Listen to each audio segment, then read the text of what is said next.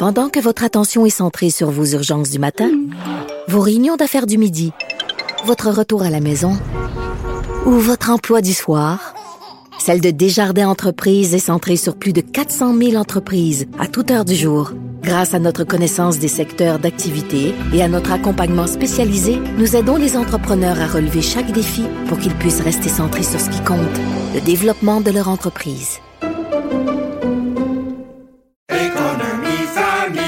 Ici Ricardo. Et Émilie, marchand d'IGA. On a envie de vous inspirer à bien manger. À moins de 5 la portion. Suffit de repérer les produits valeurs sûres et de les cuisiner avec une de nos recettes. Les valeurs sûres, c'est bien pensé, hein? Bien sûr! Détails sur IGA.net.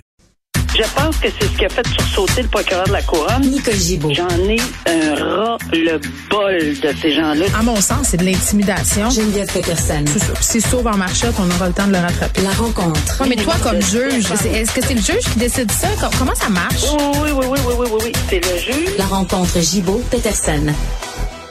Salut, Nicole. Bonjour, Geneviève. Bon, on commence euh, notre discussion aujourd'hui avec cette histoire. Un Québécois qui aurait utilisé sa compagnie de transport pour importer des États-Unis euh, de la cocaïne, des quantités quand même assez importantes de cocaïne qui auraient été cachées dans des poids lourds. Il a été arrêté à la demande des autorités américaines. Euh, et bon, euh, on doit quand même euh, euh, son arrestation là, visiblement à un chien, un chien dressé pour reconnaître les odeurs de drogue, un chien renifleur, là, c'est comme ça qu'on appelle ça. Euh, donc voilà, il s'est fait, il s'est fait prendre. Oui, puis euh, c'est vraiment euh, une histoire que, qui est digne d'un film. D'ailleurs, on a déjà vu. Oui, c'était tout qu'un stratagème là, qui avait été mis en place.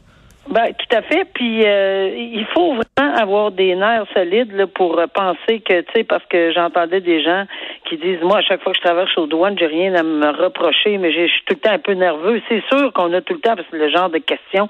Imagine quand on a des 2, 3, 400 kilos de cocaïne à traverser. Euh, puis lui utilisait apparemment des chauffeurs, mais tu sais, quand tu dis là, que tu livres 50, euh, 200 kilos, et puis qu'on te donne euh, 50 000, ben, c'est assez alléchant. Puis c'est sur le temps, c'est exactement pour ça, c'est la pas du gain. Alors, malheureusement, euh, là, ils se sont fait prendre. Oui, une demande d'extradition, mais c'est parce que une demande d'extradition, si elle est accordée, puis normalement, là, je, je suis pas spécialiste du tout là-dedans, là, mais prenons pour acquis qu'elle va être accordée, là. Si elle est accordée et qu'il est trouvé coupable aux États-Unis, on parle pas de sentence du Canada, là. On parle vraiment en matière de 200 puis 300 puis 400 kilos, là et que ça va être long en prison aux États-Unis. Ça, c'est certain, euh, parce que c'est des quantités massives. On parle pas là, de, de quelques petits sachets ou quelques petits... euh, Mais comment ça se passe euh, dans ce temps-là? C'est qu'il est arrêté en sol canadien puis on l'extrade vers les États-Unis? Ouais, il faut, il faut, il faut des demandes. Comme un peu, on a vu dans Huawei là avec. euh, Oui. Euh, alors, c'est des demandes d'extradition, puis là, on va faire la démonstration que c'est nécessaire, puis que le crime est commis. Puis tout le détail, je le connais pas, là, mais euh, je sais que c'est par euh, de cette façon-là. Et ça prend, oui, une, une un- euh, il faut que ça soit accepté, l'extradition, de toute évidence, puis il y a certains critères respectés. Et oui, c'est il- a été trahi par un chien euh, dépisteur, Scooby. Alors, on doit le tout à Scooby qui a senti la cocaïne.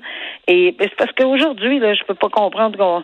C'était assez facile, selon ce que je peux voir. Là. C'était une cache, mais c'était en dessous d'un un- un faux plancher. Il me semble que. Non, mais ces chiens-là, Nicole, là, ils sont absolument incroyables. Anecdote, Incroyable. anecdote qui est pas en lien avec la drogue, là. évidemment. À un moment donné, j'étais euh, en transit dans un aéroport européen et je ne sais pas, j'avais mangé euh, une barre tendre euh, à un moment donné. Là, je me rappelle même plus quand, puis c'était resté dans une poche euh, d'une de mes valises. Mais on parle d'un emballage, Nicole. Ok, il y avait rien dans l'emballage. Là, c'était probablement que je trouvais pas de poubelle. J'avais mis cela. Je me promène dans l'aéroport et le chien, c'était un, un petit chien teckel, s'était mis à gratter ma valise frénétiquement. Puis C'était un chien pour euh, et j'avais une, une coulée de sueur parce que même si t'as rien à te reprocher, tu te demandes, tu te demandes qu'est-ce qui se passe, tu dis hey, y a-tu quelqu'un qui a mis quelque chose dans ma valise et tu te mets à paranoïer, mais c'était le papier, le papier de Barton. C'était c'était ça qui avait flairé voilà, ce chien-là. c'est des- C'est vraiment des chiens entraînés, puis Oui. en pour la drogue, en plus, c'est encore Bon. plus efficace. Nous, on est les amis des chiens, donc on aime les anecdotes Oh, oui. canines, surtout quand les, les canins sont au service de la justice. Hein, Oui. La fameuse question là, de la langue euh, au sein de la Cour suprême, là, on demande que la Cour suprême publie ses décisions en français et en anglais. Puis c'est vraiment un sujet qui revient régulièrement ces temps-ci, les décisions, les plaidoiries, avoir droit à un procès dans sa langue, euh, puis qu'on ait les deux langues au Canada. Là.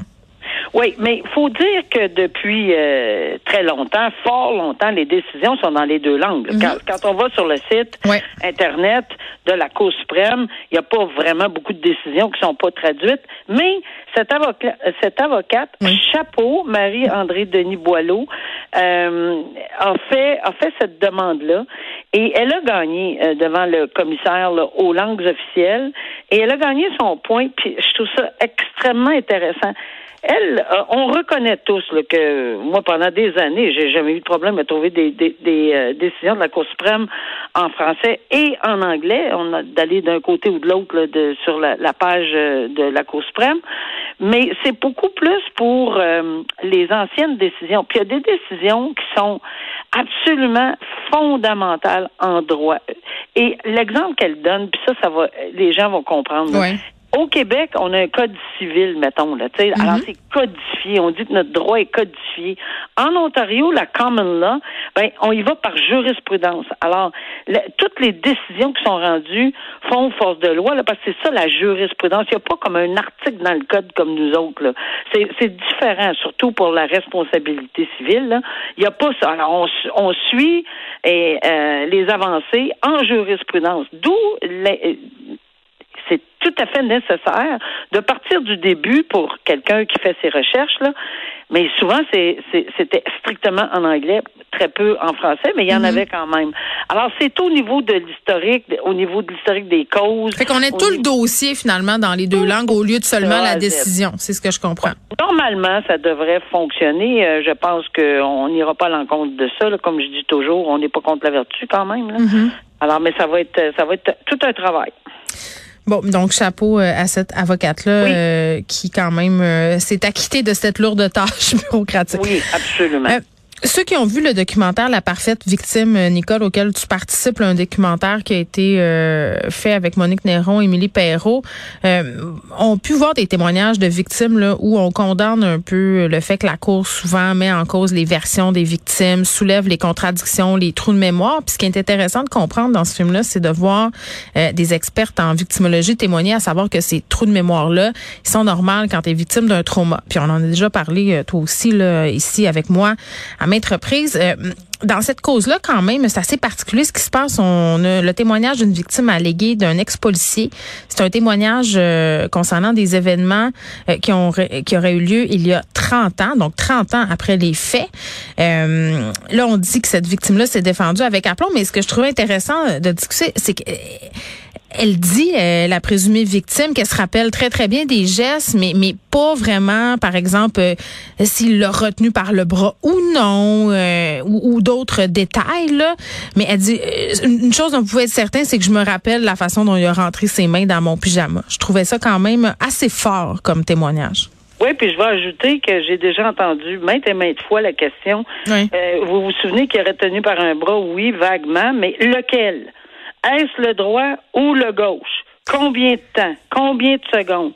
Com- 30 ans passés. Alors, j'ai trouvé ça cocasse, la lecture de cet article-là, cocasse dans le sens que elle se, elle a très, elle a répondu de façon très claire, nette et précis. Puis je souriais parce que euh, il me semble que je l'entends là, tu sais, dire, au- ben donc non, euh, je me souviens pas de telle telle telle affaire là. Est-ce que vous, vous tu sais, Oui, la couleur des clair. rideaux, euh, c'est un la plancher de bois franc ou de la céramique. euh, Ben Peut-être qu'on ne sait pas, là.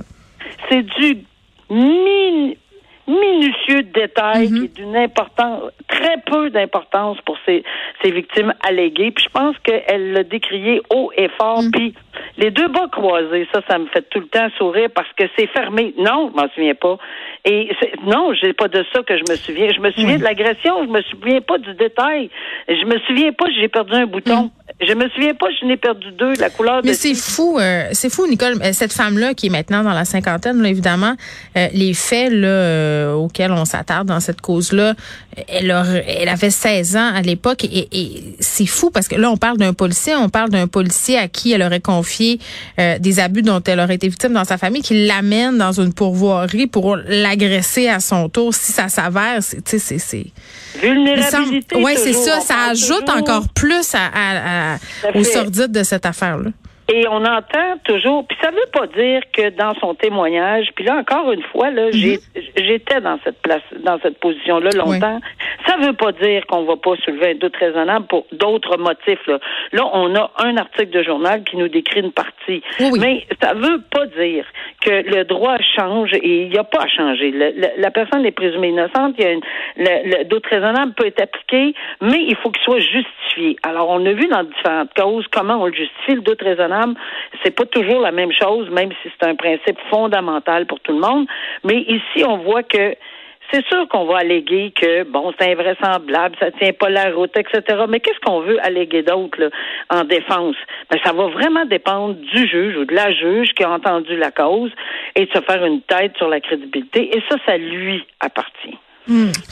Bon, on verra euh, jusqu'où cette histoire euh, va aller, mais, mais je suis contente de voir qu'on de plus en plus on est ouvert au niveau des juges justement et qu'on comprend davantage le qu'est-ce qui se passe au niveau de la mémoire quand, quand il est question d'une agression sexuelle parce qu'avant euh, ça minait la crédibilité des témoins puis là je comprends que maintenant ce n'est plus tellement le cas du moins euh, pour la majorité des juges je l'espère. Merci Nicole, bonne fin de journée. À demain.